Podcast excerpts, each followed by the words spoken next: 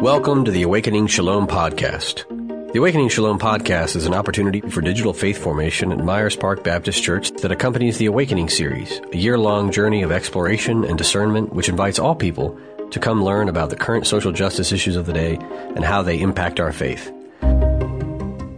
What we are awakening to is shalom, the Hebrew word for the peace and beauty that exists when we are living in right relationship with God, ourselves, other human beings, and all created things.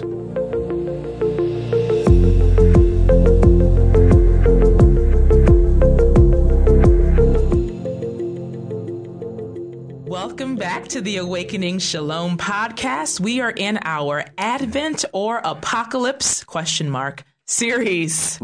I am Mia McClain and I'm here today with Ben Boswell. That's right. We have a new guest on this week. Uh, well, not new to you if you listen to the podcast, but Yes. for the first episode of this particular series, we opened up with um Reverend Carrie Veal and I. So now we're adding a little bit of spice onto it today as we dive deeper into Advent. I'm happy to be here. Yes, good, good. This is a good topic. It is a good topic. Um, our last week that we were in was hope.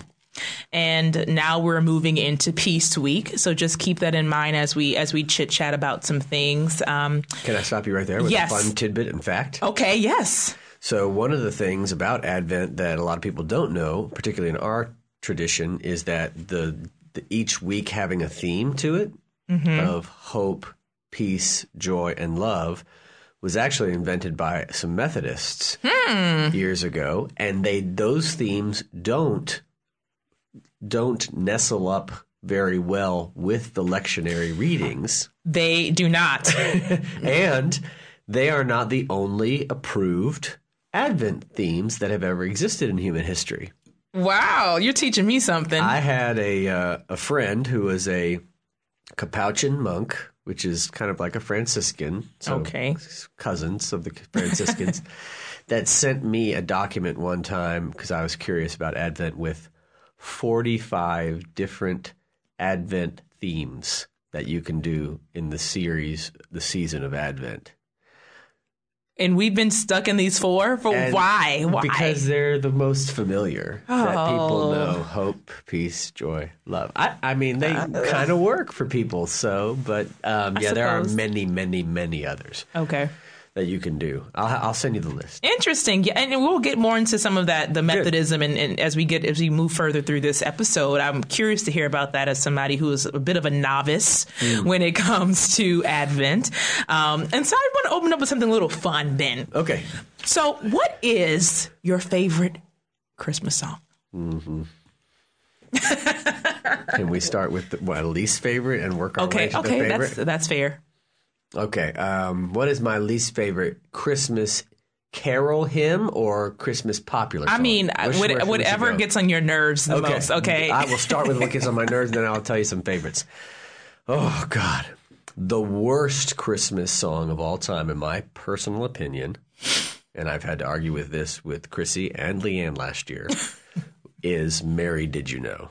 Oh, you're gonna arg- argue with my mother. That's her favorite. Let bring it on, bring it on. Yes. Ah. The, the reason I, I cannot do it is not just the smarmy sentimentality or the terrible, terrible atonement theory in it. Mm-hmm. Uh, the fact that we're singing about atonement at Christmas is also problematic. But mm-hmm. anyway, it's the fact that actually it's so theologically inaccurate. Mary was the only person who did actually know anything about who Jesus was according to the gospel. So the, the, the song is actually non biblical. I mean, Mary in the Gospel of Luke, which is really where we get the Christmas story, it knows more than anybody, knows that Jesus is coming to turn the world upside down and to mm-hmm. cast the mighty from their thrones. And the Magnificat is probably the most important text in the entire Bible. And here, this this imagined Mary is somehow confused and wondering, you know. And somebody's asked Mary, "Did you know that he was going to grow up and do this?" And Mary, did you know? And actually, Mary, Mary's like, "Yeah, yeah, I did. I knew that he was coming to trample on these, on all of your uh, preconceived notions of what the world should be, and to flip the world upside down, and to do a great reversal, and to bring the kingdom. Because I'm going to teach him that. Mm-hmm. I'm his mother, and that's what I'm about." And so I'm going to teach my son about that because that's what it that's what he's come for, and that's what I'm going to teach him. So it's like this idea that somehow Mary, um, this idea, Mary, did you know? It puts Mary in this really sentimental kind of patriarchal world where she just is this wonderful mother who sits and ponders her child's destiny instead of being an active mother who hmm. knows what their child's destiny is going to be because they're going to teach him what the destiny is as a social justice warrior, which is what she was. I mean, that's what the song says. You can read the song however you want, right? But so I hate "Mary Did You Know" because it's like the mm-hmm. worst theology. And then the other song that I hate, this is going to go popular. This is not Christmas Carol anymore, but is "Do They Know It's Christmas Time in Africa?" Oh, I've never heard that song. What? Never. Yes, you have. I don't think I've heard that It's song. on the radio all the time. Do they know it's Christmas oh, time? Oh, I didn't know that was Africa. In Africa. Yeah, it's all about whether or not they know it's Christmas in oh, Africa. Oh, gosh. They did that as Band Aid did that as like a, a like a, a song to raise money for poor people in Africa. Oh. So the song, of course, is about do they know? Because there's no snow, right? That's part of it. okay. There's See, no snow, and you know, uh, it's all about poverty in Africa. And do they know that they're? Do they know it's Christmas there right now? And trying to create this sentimentality in the the the bleeding heart to give money to to help Africa. Now, some people are going to say, then what's wrong with that? of course, they know it's Christmas in Africa. Of course, they know it's Christmas in Africa. They don't need snow to celebrate Christmas. You think They it was don't- snowing in the Middle East when Jesus was born?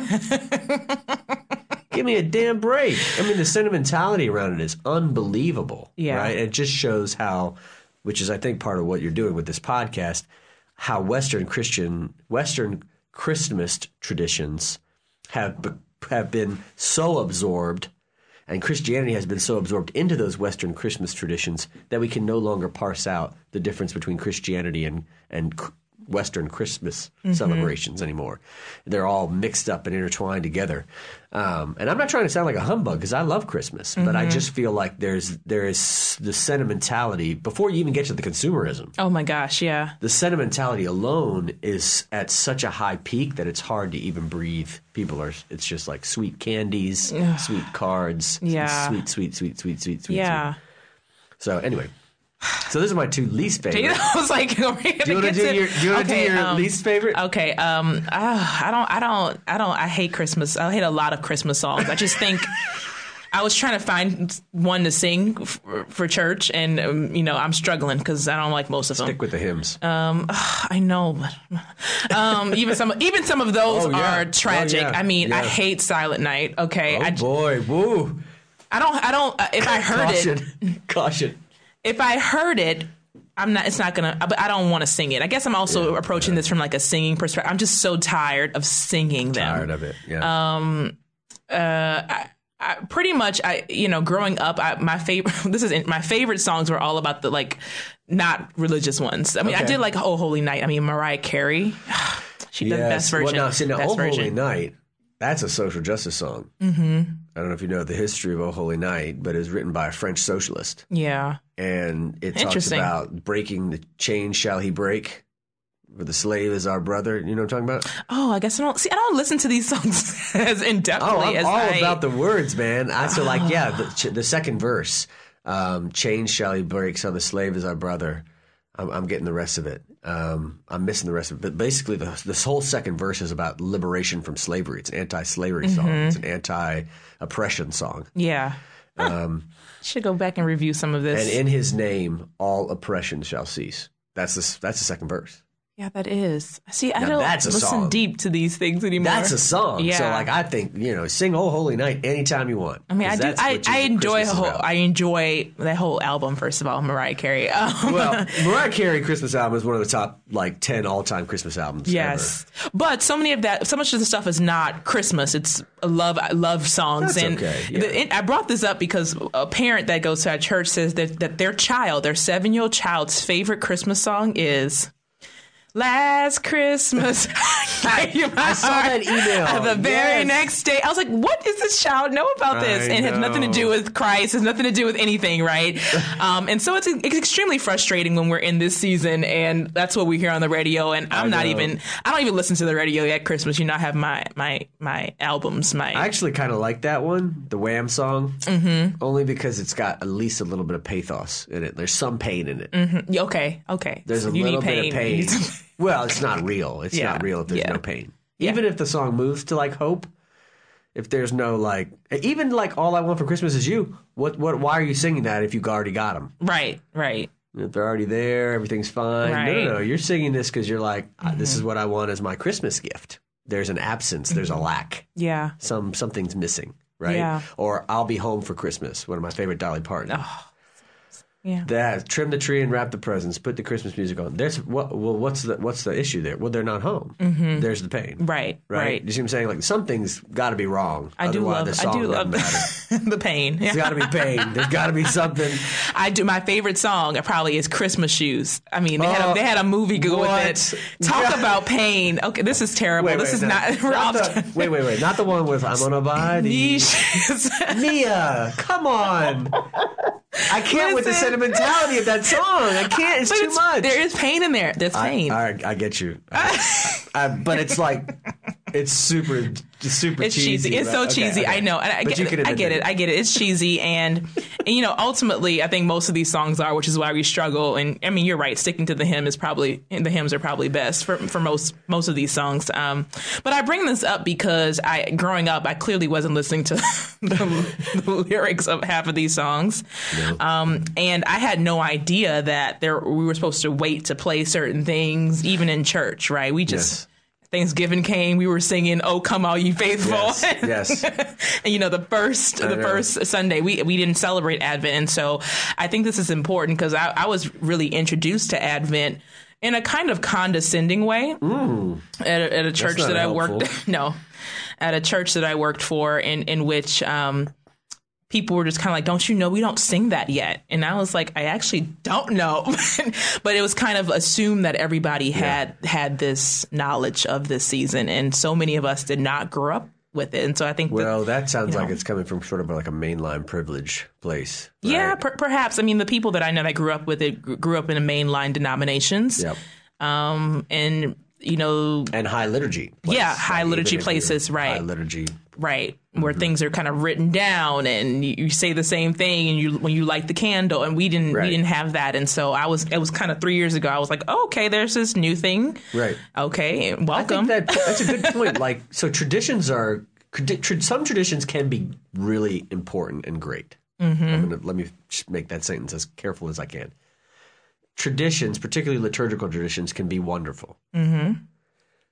but we cannot assume everyone knows them, mm-hmm. or that they're going to come and just love them because they show up and they see it or experience it. right, They need context. They need education.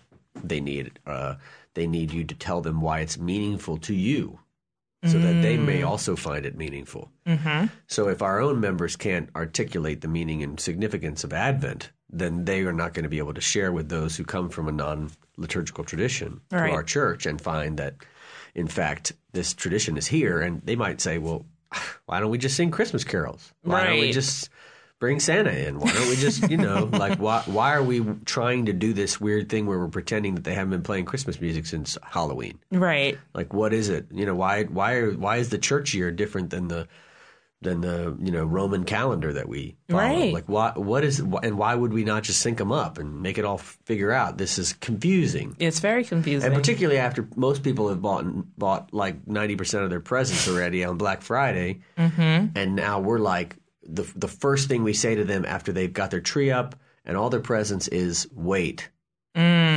It's not Christmas yet. that waiting, The church's message is completely counter. It's, Yeah. it's totally countercultural right out of the gate. Yeah, Uh, and so if you don't explain why you're being countercultural, you just seem like a Scrooge, like a bah humbug the whole time through Advent. Why don't you want to celebrate? Why don't you want to be festive? Why don't you want to be happy like the rest of us who are Right. drinking eggnog and putting up lights and just like grinning from ear to ear and super excited about, you know, parties and sweaters and Right. you know, stuff, right? Yeah. So, but the, I, I, so I think what you're saying is like we can't lord tradition over people who don't get it. We have to give a non-judgmental space of journey Mm-hmm. and education for people who might not know what Advent is and can Right. walk into it and experience it and give them some context to help them understand where did it come from, why do we care about it, what is it supposed to be about, uh, why should we care about it? You know, what is it? What's the purpose? Right. And, and, and, you know, something as simple as I'd say crash course Advent for Dummies, which I can get. I can give you Advent for Dummies. There's I can't give you much. a book on that. there probably is a yellow book. Yes. Um, uh, There's but a yellow book that's family gatherings for dummies. I can use that too. I mean, I, I will gift that to some of my family members who need that um, for the holidays and beyond. Um, Those are high pressure situations. high pressure. Um, but even something as simple as the candles, right? So Ah. there's there's these four. The three purple ones, a pink one, and then there's a white one in the center, or sometimes a white one separate, or if it's a wreath, I don't know. That's how we do. We I usually have a wreath. It's a wreath, or sometimes it's not. Things sim- as simple as that. What are the what are the four themes? Why do they matter? We, we have hope, we have peace, we have joy, we have love. What is this all about? And so I really want us to get into this today. Okay. Um, and so, what I really want to just kind of chat about a little bit is when did you first start celebrating Advent? Um, and and what ha- what has it? How has it grown for you over the years? And I, I said on the last episode that I three years. I said that today and last episode. Three years ago was my first Advent. I didn't grow up with Advent. Yes. Um, the only candles we lit were Kwanzaa candles, and they were red, black, and green. See, now we need to And, understand that tradition. Um, tell us about that. Uh, maybe, but that was after Christmas. That was you know this starts the day after Christmas, so we didn't do this, and so this Each of the Kwanzaa candles have a different meaning. Oh, they them. do. Oh yeah, Umoja, Kujichagulia, Yes. Nia Imani, Ujamaa. Gosh, You're, you gonna Ujima, translate those for us or not? I, next episode, I gotta go, I gotta go. Go back and do some Kuji research. Chakalia was my favorite. It means self determination. Now Kuumba, creativity. Nia means Man. purpose. Umoja means unity. Okay, and Imani means faith. I mean, so I gotta go do some. Uh, there's two more, but I, I gotta go do some homework next episode. But we didn't. we didn't have this tradition, so I'm curious about your your some of starts. those, yeah, some of those candles would go better with the text I'm preaching this Advent. Probably. than, what, than the themes of self determination. Self determination, baby. That's that's Yeah. the story of the women in Jesus family tree. Yeah. All right, that's a tangent. But so Advent for dummies for me. When did I start? So forty years ago in utero. My family has always celebrated Advent since I was a very, very young child. Uh, grew up Methodist. Methodists are crazy about Advent, at least the liturgical ones are. And my parents are highly liturgical. And uh, I was, you know, I'm the son of a uh, very faithful couple that were lay ministers in the Methodist Church and always celebrated Advent. My mom liked to teach about Advent. We always had an Advent wreath in our home, not just at the church. We always had one in our in our house. Sometimes my mother would buy me an Advent calendar that I opened every day in Advent, and sometimes they had chocolate in each door. Or like a little gift, or a present, or a keychain, or something, you know. And so um, I was very early on introduced to the theme of waiting that is part of what the Advent season is about. Is a is a it's a, a it is a, a season of waiting in expectation and anticipation of the coming of Jesus or the incarnation instead of a full blown celebration right out of the gate right after Thanksgiving. It is a time of it's almost like Lent. Every time in the in the liturgical year, well, I gotta feel like I gotta back up.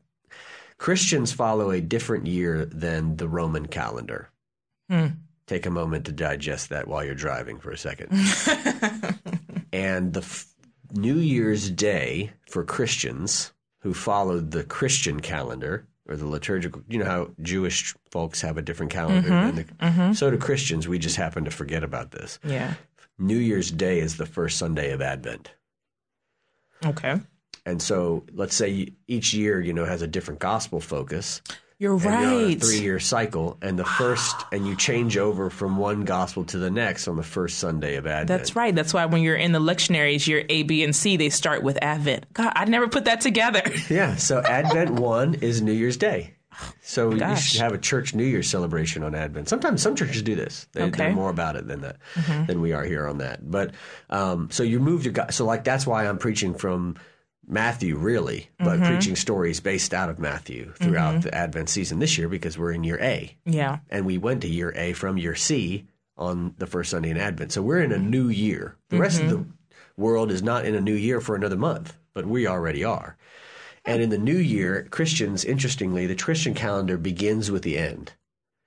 And so it be, it begins with a, a, an, an, a, an exploration of the second coming or mm-hmm. the second advent, which is really where the word advent came from. Advent means coming. Mm-hmm. So for those wonderful liberal Christians listening to this podcast, you're going to wonder why we should celebrate Advent at all if you don't believe in the second coming. But actually, Advent began as a celebration or a penitential waiting of teaching people how to wait for the return of Christ mm. or the end of the world. So I love your theme, Advent or Apocalypse. Mm-hmm. So, because the original celebration of Advent was not just waiting for the incarnation, but really a penitential season of preparation and waiting to learn what it's like to live in the in between time between Christ's resurrection and ascension and whatever you believe there, and Christ's return, and teaching Christians to live in this in between limbo period of uh, uh, liminal space that we have to live in as as Christians in the in the already but not yet as we call it.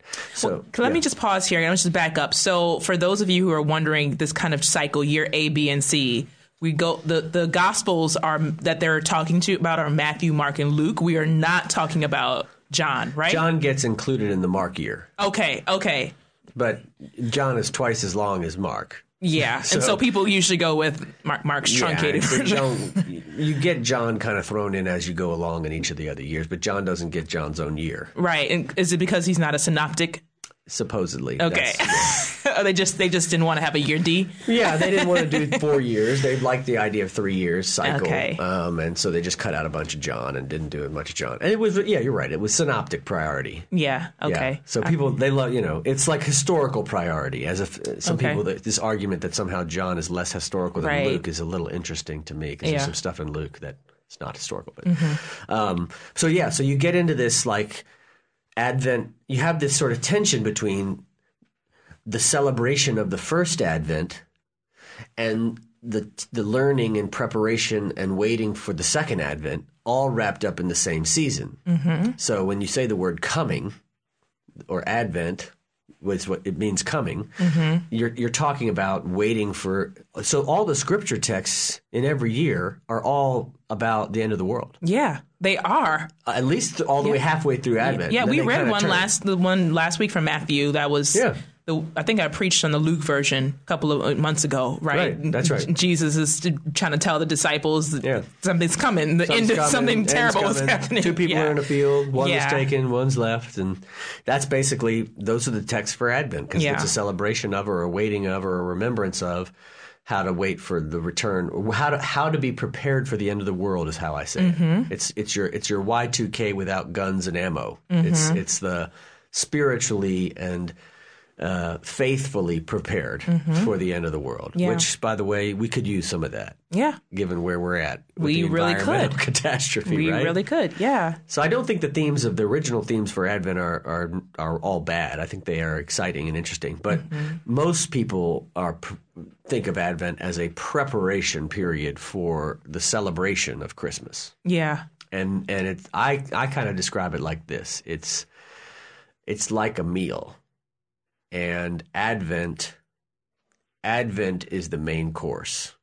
Advent is let's say if you're if you're a vegetarian it's steak dinner. If you're not a vegetarian it's steak dinner. If you're a vegetarian it's it's like the most eggplant, delicious eggplant tofu parmesan. or eggplant parm, some delicious salad, right? It's it's the main course is Advent, and dessert is Christmas, and everybody wants dessert first, and they ruin their appetite Mm. for Advent, Interesting. and they don't eat the meal. So it's like what I always, you know, I think what's helpful for people is if you say like, y- you will appreciate the chocolate cake of Christmas far more if you walk through the journey of Advent, Mm-hmm. the season of preparation. Yeah.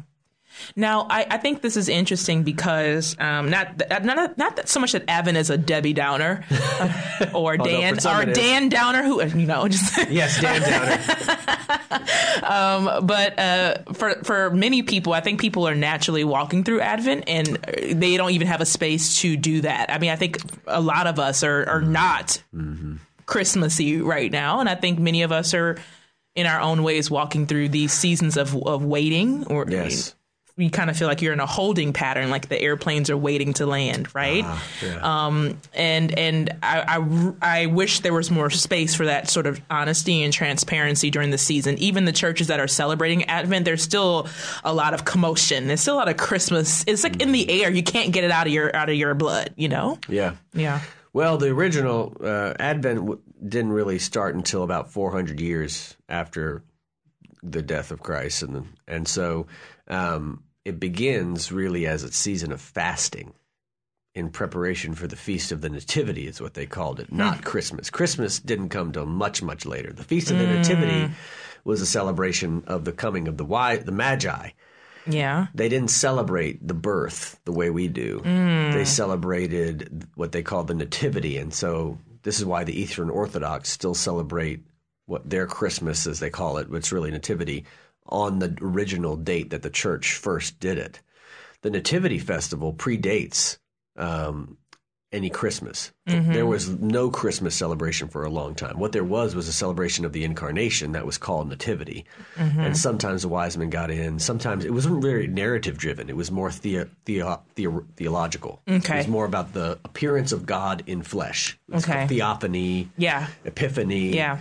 Um, so Epiphany actually predates Christmas. People now it's like this tiny little Right. feast. On the was this the first King the first cake, right? and you, like, talk about the n- Don't talk about my king cake now, okay? okay, I'm okay. from New Orleans. In, in New Orleans, it's big, but here it's like you might buy a king cake if you're like being extra, but Yeah. like not. I mean, I will buy a king cake for you all this year. I'm happy, dude. I'll look for the baby in there.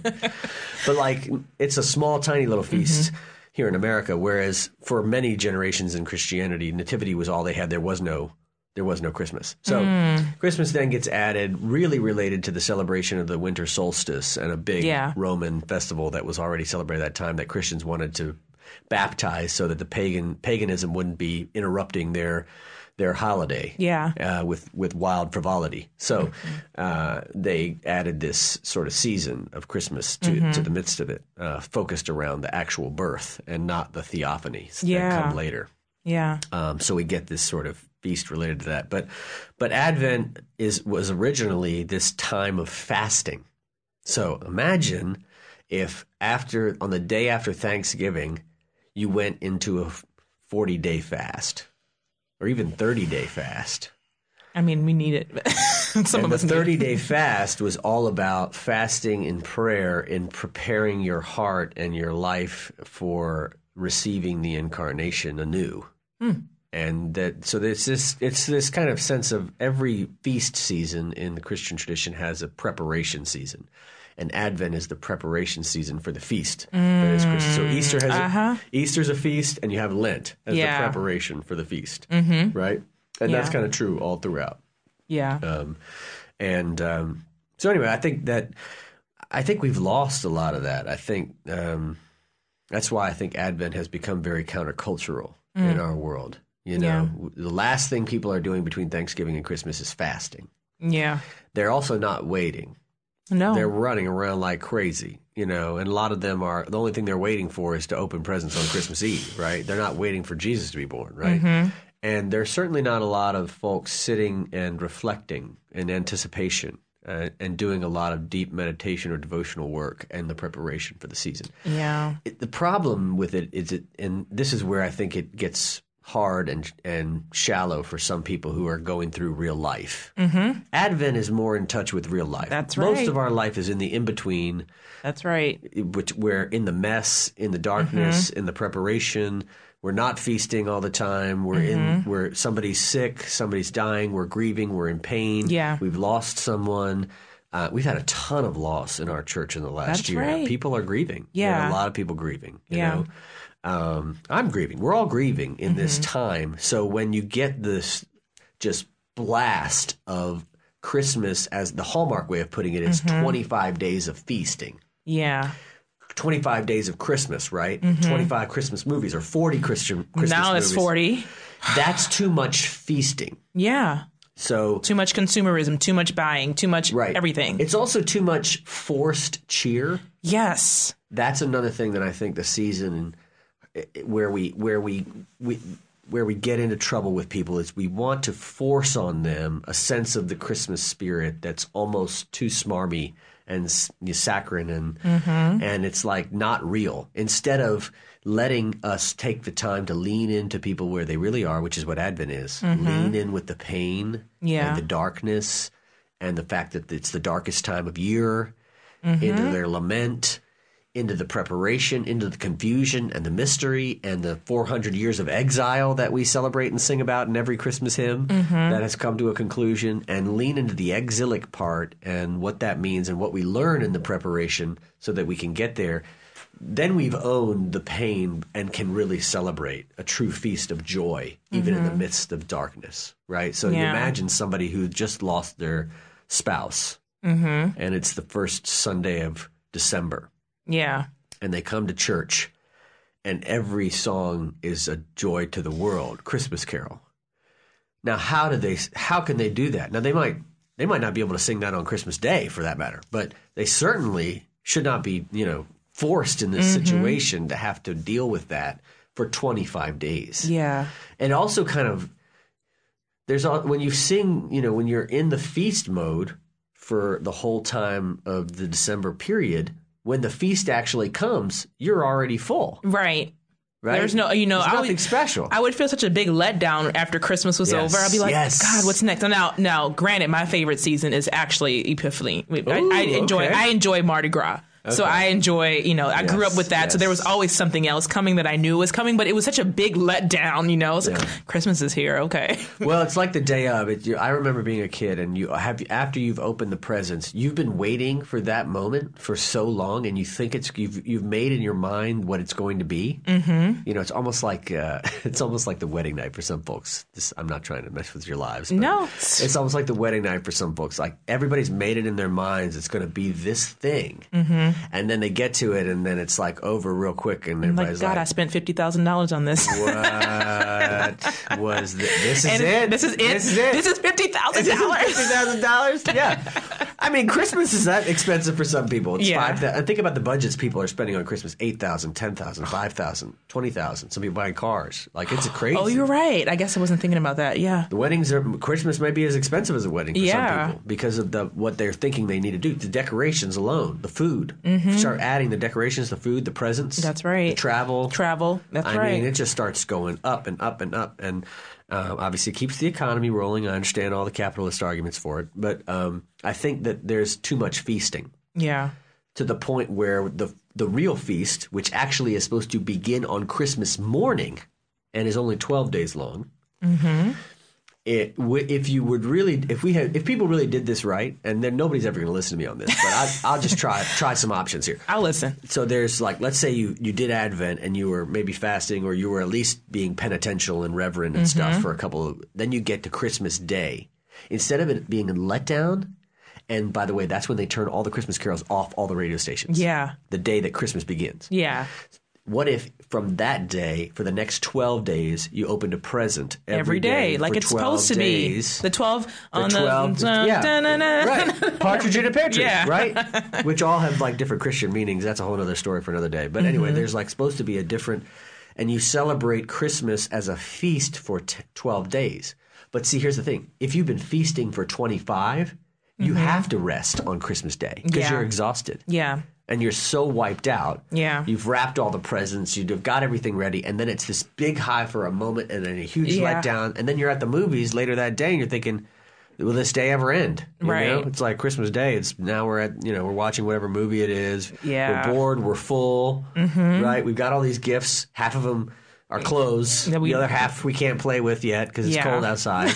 You know, it's like I mean, really, like it's a it can be this really huge letdown when in reality that day after Christmas Eve, which is supposed to be this really this night of like wonder, Mm-hmm. you turn around and you have twelve straight days of Christmas. That Right. would be a season. Like you would really feast. You'd feel like you really feasted after And, that. th- and then it would start to make sense with the larger liturgical calendar, which I do want to talk about just a little bit because um, just as Advent was new to me, the liturgical calendar in the way that many churches you know perform it it was new as well. And so Yes. it's supposed to you put you go into three kings day on the 6th of january Yes, right? That's yes. when that's when the king cakes come out. I do know that because that's when the king cakes come out. Okay so I, I understood King's Day growing up. I understood Lent because of Mardi Gras, but I wasn't Catholic, so we didn't really celebrate Lent the same way. But the whole city was doing Right. the whole city was doing Lent because it's a Catholic city. Yeah. So I understood King's Day, Lent, um, and and Easter, okay. and that was it. You know, we didn't. We weren't a Pentecost church. Oh, okay. We weren't. We were. We didn't. We didn't care for some people. Yeah, Yeah, we didn't do nothing. I mean, we were Pentecost every Sunday. The Spirit came every Sunday. Okay, so okay. um, we did not do a traditional Advent season. so, so this is. If you want to just talk briefly, kind of walk us through, I mean, the transfiguration. I mean, there's just so much that happens my, even yeah. between Christmas and Easter. And briefly, I have a friend who is also a minister, and she always jokes that she gets anxiety around this time of year because she's trying to figure out how Christ ages 33 years between December and April. she goes, "How does he get to be 30?" You know, she's joking clearly, but and we go so fast through that period, and then there's this dead space. well, there's no you know. text on it. Yeah, true. There's right. one text in the entire Right, Bible. he's on 12. Jesus, He's it's 12, yeah. it's not a fun story. You're right. Right. I mean, it's fun, but it's not great. You can only preach it a couple ways. right. So the way, the best way to think about the liturgical year is following the life cycle of Christ for the intention of becoming more in the image of Christ. Okay. So you walk through Christ's life every season and part of Christ's life throughout the year so that every year, if you were to follow it, mm-hmm. you would be slowly formed closer and closer into the image of Christ by following the path of Christ's life. So when we say follow Jesus, right? Mm-hmm. Some people think, well, that means love people. Well, but also Christians have said, yeah, let's actually get a really clear path about what that looks like. Hmm. Let's follow him throughout the different modes of his life. Yeah. We follow him. So it begins with actually begins with the the return. Mm-hmm. Begins with Christ's return, which is part of the Bible talks about that.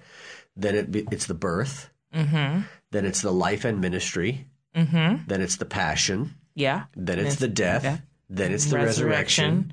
Right. Then Then, it's blah, blah, blah. And then- then Pentecost, the coming of the Pentecost, Spirit, right. and the birth of the church and the movement. So Right. it is the story of Jesus and the church. From and if and that's what the liturgical year is about. You follow the life of Christ in order to be slowly year over year formed more into the image of Jesus. Mm-hmm. And it also spreads out the text so that pastors uh, who are notorious for doing this preach on a multiplicity of texts Right. and cover the gamut of the entirety of Christ's life and don't preach as Baptists have been known to do the crucifixion 365 days a year. You know, that's why there are more cross songs in the Baptist hymnal than there are in any other hymnal because Uh-huh. Baptists want to get see people saved every Sunday, so they go right to the cross and then preach cross all year. Mm-hmm. That's true. So liturgical traditions will not do that. They'll be Yeah. preaching about life, teachings, parables, stories. That's right. They'll also do old, you know, Hebrew Bible and lessons that compare and contrast. Because the, it's the story. It's not just the story of Jesus. It's the story of Israel, Jesus, and the church. Mm-hmm. Those are all Christian, part of the Christian story. Yeah. Good. And so, so when you skip Advent, you skip a huge part of celebration of Christ's life, yeah. and you also, I think, water down the birth story Yeah. by overly celebrating that too soon and not doing the work of waiting. You know, I mm-hmm. mean, think about like the waiting of Mary and Joseph, and you think about the story of the Annunciation and mm-hmm. Mary's connection with Elizabeth, and Yeah. these are just the stories in the Gospels about that happened before the birth. Mm-hmm. And you think about the story of the Magi and the and you think about Joseph deciding whether or not he's going to stay with Mary. Mm-hmm. Um, You know, I, there's a you know, and then the other thing is another character that we always have to remember that comes up in Advent most years is John the Baptist. Yes. That comes up. Oh, prepare you the way of the Lord. Every year, because Every he's, year, you know, yeah. considered the forerunner, Yeah. who comes and proclaims the way and points that points that Christ is coming. And so, Mm-hmm.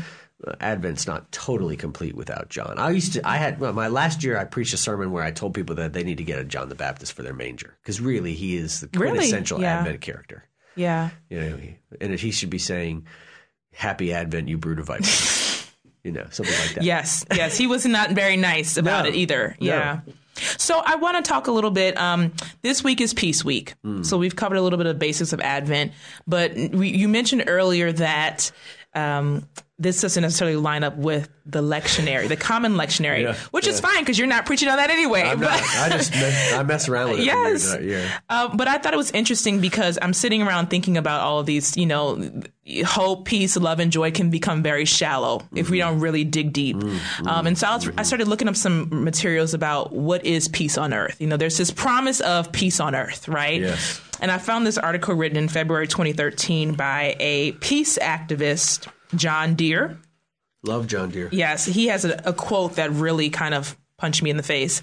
Uh, but it, it says 2,000 years later, the world continues to reject the things that make for peace.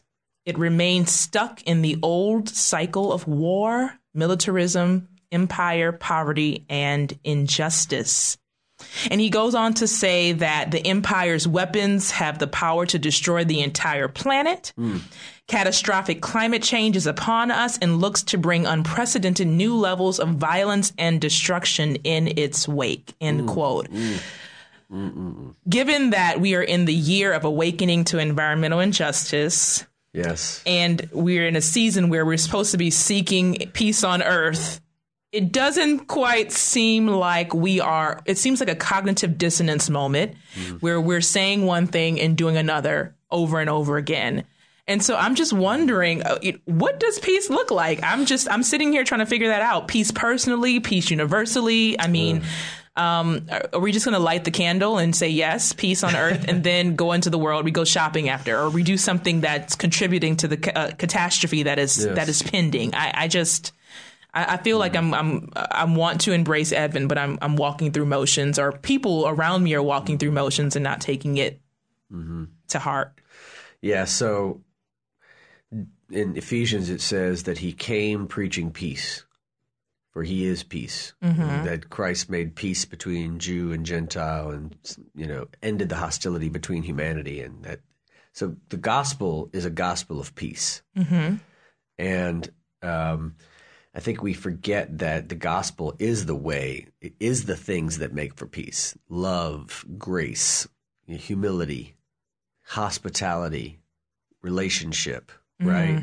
Non judgment, non violence, um, inclusivity. Yeah. These are the things that make for peace, and they build communities of peace, beloved communities where peace can exist between people, even people who might not have the same exact opinion. So it's there's there, and then you know, um, there are many different kinds of peace. There's like interpersonal peace, Yeah. individual peace, inner peace, you know, corporate peace, communal peace, you know, international peace, uh, Yeah. all these different kinds of peace, and and I think we should be working on all levels for that.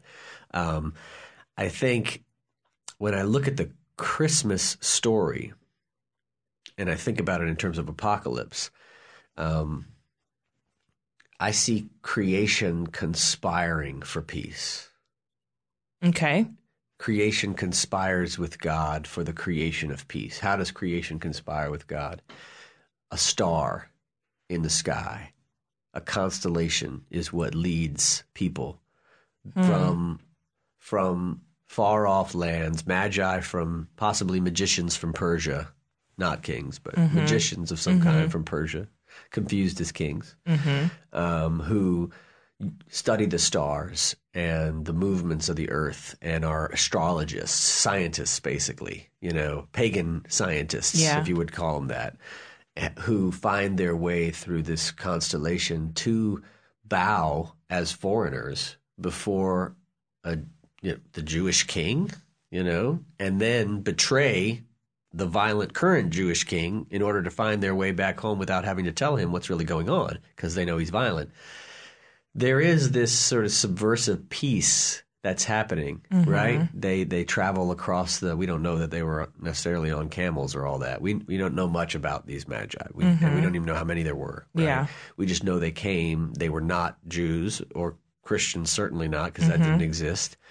Uh, and they find their way through a constellation. So here's crea- creation conspiring to bring people together from across the foreign foreigners together from across nationalities and ethnicities and religions and cultures and scientific beliefs and backgrounds to the to this moment of encounter, of peaceful encounter. So peaceful an encounter that they don't they they protect the they protect the baby and send Jesus into Egypt, right, mm-hmm. to hide, mm-hmm. to survive Herod's slaughter. This is a real act of peace. Yeah. It saves, in some ways, saves humanity in this kind of act. So mm-hmm. there's this.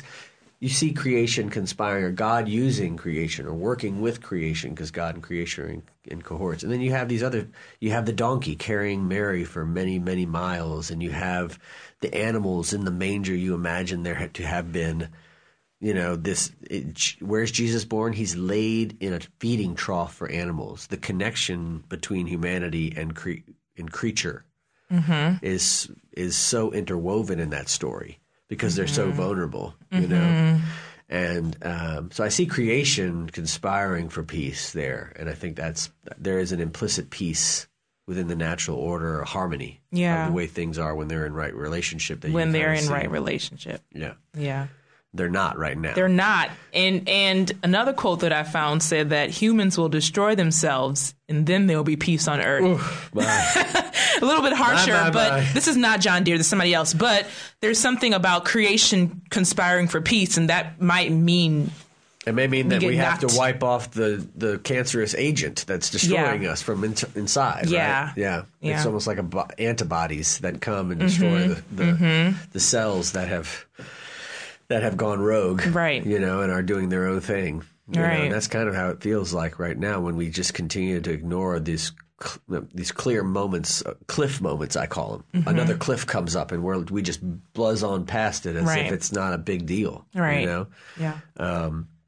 I guess the other thing about peace that I think we don't we overlook in the Advent story or the Christmas story is that of all the ways for um, God, if you believe the incarnation this way, Orthodox, of all the ways for God to come into the world or to use someone in the world, why would God come as an infant? Hmm. That is such a weird thing. Like, why not take on the body of a brazen soldier who has already fought in many battles, or take on the body of a Roman general or a Roman emperor and turn them to peace? Why? Why be born in such a vulnerable way? And so there's this, there is a defenselessness. Jurgen Moltmann has a sermon on Christmas that it's called the it's like the defenseless child or something like that. Mm-hmm. And it's all about how, or I think it's the disarming child, disarmed and defenseless or something like that. And it's basically about how Christ's or the, Jesus's defenselessness disarms the world Yeah. because it comes in so could have been easily stamped out and killed. In fact, they tried to, Yeah. right? That's interesting because one of the one of the scriptures for this particular week, if you're following the common lectionary, Good, is the yes. is the Isaiah 11th, the stump of Jesse, Yes. right? And we've been talking about trees in our one of our Bible studies here, the Awakening Bible Study, and one of the things that people have been pointing out is that if you are kind of doing supersessionism and, and assuming that Isaiah is talking about Jesus here. That's if you are assuming Isaiah is talking about Jesus, which Yeah, yeah, yeah. Jewish people aren't. Right. Um, but that it's coming from something that's almost nothing, the stump Yes. of Jesse, right? Yes. It's not coming from a tree that is It's dead. right. It's dead. It's small, probably. I mean, it's not coming lifeless. from a big one of the big oak trees that are talked about over and over again in the Bible, or an olive tree, or a fig tree, something that's already Yeah. producing fruit in Yeah. the world. It's coming from something that needs to. Yeah. Well, you know what Yeah. they say God is a show off. She likes to show off. She Okay. likes to show off a little bit. And, Okay. And one of the ways, I, I mean, I, I mean that both se- jokingly and seriously theologically. Yeah. That God, God almost always wants to use the smallest and the most broken and the deadest and the most lifeless and the most hopeless Mm-hmm. situations. Uh, that's where that's where God usually works in Yeah. those places Yeah. most vividly, right? So out of this stump, a totally cut off, and what they're talking about is the lineage of the Davidic monarchy. Right, right, right, That has been completely obliterated with the exile. right. And yet, out of this stump of, of Jesse, at least early followers of Jesus and also messianic interpretations of these texts Mm-hmm. Yeah. by Jews. So that was those were there. Yeah. They don't believe Jesus was that, Right, but they but they still still- believe there were these messianic ideas that the monarchy was going to come back and that Jesus, that somebody was going to restore the monarchy, right? Mm-hmm. But out of that comes this root that was totally unexpected. Nobody saw it coming, and it creates this whole new thing. Mm-hmm. Yeah. you know, a whole new movement of peace and love and hope and community for Yeah. people. Um, so I think it's it's always like it's why David was the smallest of his brothers, Mm-hmm. right? And why it's always the younger brother who somehow sneaks into the Mm-hmm. to the chosenness, the the election path, and why Matthew's genealogy is filled with all kinds of wild stories of of women having to do whatever they need to do to get into line. That's And- right. Making a point that if God can work there, Right. That's right. what can't God do? Right. And actually, Yeah. it might even be might even be more radical than that. That it's like that's where God. That's where that's where God prefers to. Right. Yeah, it's yeah, like yeah. this preferential option Yeah. for the smallest and the poorest and the most vulnerable and Mm-hmm. the weakest. And we always go to the biggest and the brightest and the shiniest and the wealthiest Mm. and the strongest. And this is why God wasn't born as a Roman Empire, Mm-hmm. Roman emperor, yeah. because God wants to be poor. God identifies most with the most poor and the, Mm. The most vulnerable. oppressed. The yeah, God of the oppressed. Yeah. Yeah, God's born of an unknown, poor, Jewish nothing from the poorest area of the empire. And right, like, and Mm-hmm. we don't even know what happens to her husband after a couple years, Yeah. right? Like, mary is nobody. Yeah. You know, she's nobody, Yeah. right? So it's like, here's this this nobody woman who becomes the hero of the whole faith, right? Yeah. That's the story. Right? Yeah. It's, there's a lot of good movies like that. You know, it's like The Golden Compass, or Mm-hmm. where it's like this this child out of nowhere that nobody understands. It's just it turns out yeah. to be the chosen one, right? Yeah. Why this one? Well, Yeah. Mm-hmm. because this is the one, right? It's the nobody.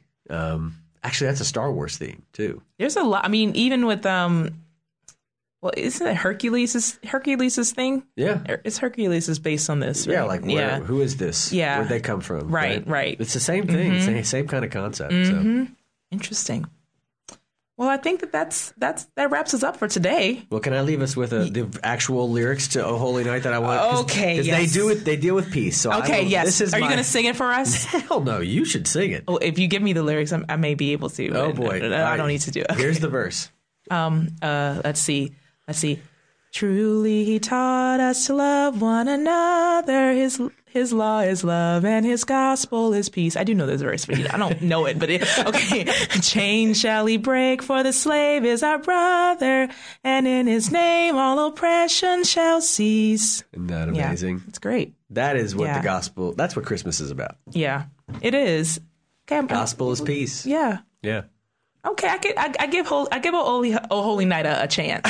I mean, I do love the song. I'm I, pretty sure you know, that almost I just everybody skips that verse when they sing it. Like, almost, That's if you look at all the probably- albums, yeah. most people don't sing that verse. uh, the the pop albums, The pop probably. albums, yeah, they yeah. Of skip course it. not. Yeah, Yeah. they sing something else. Yeah. Yeah, Um, But we can sing it. interesting. We can. yeah. Hmm. So sing, sing "O Holy Night" the true verses, and that'll help you think about peace. Okay. Good.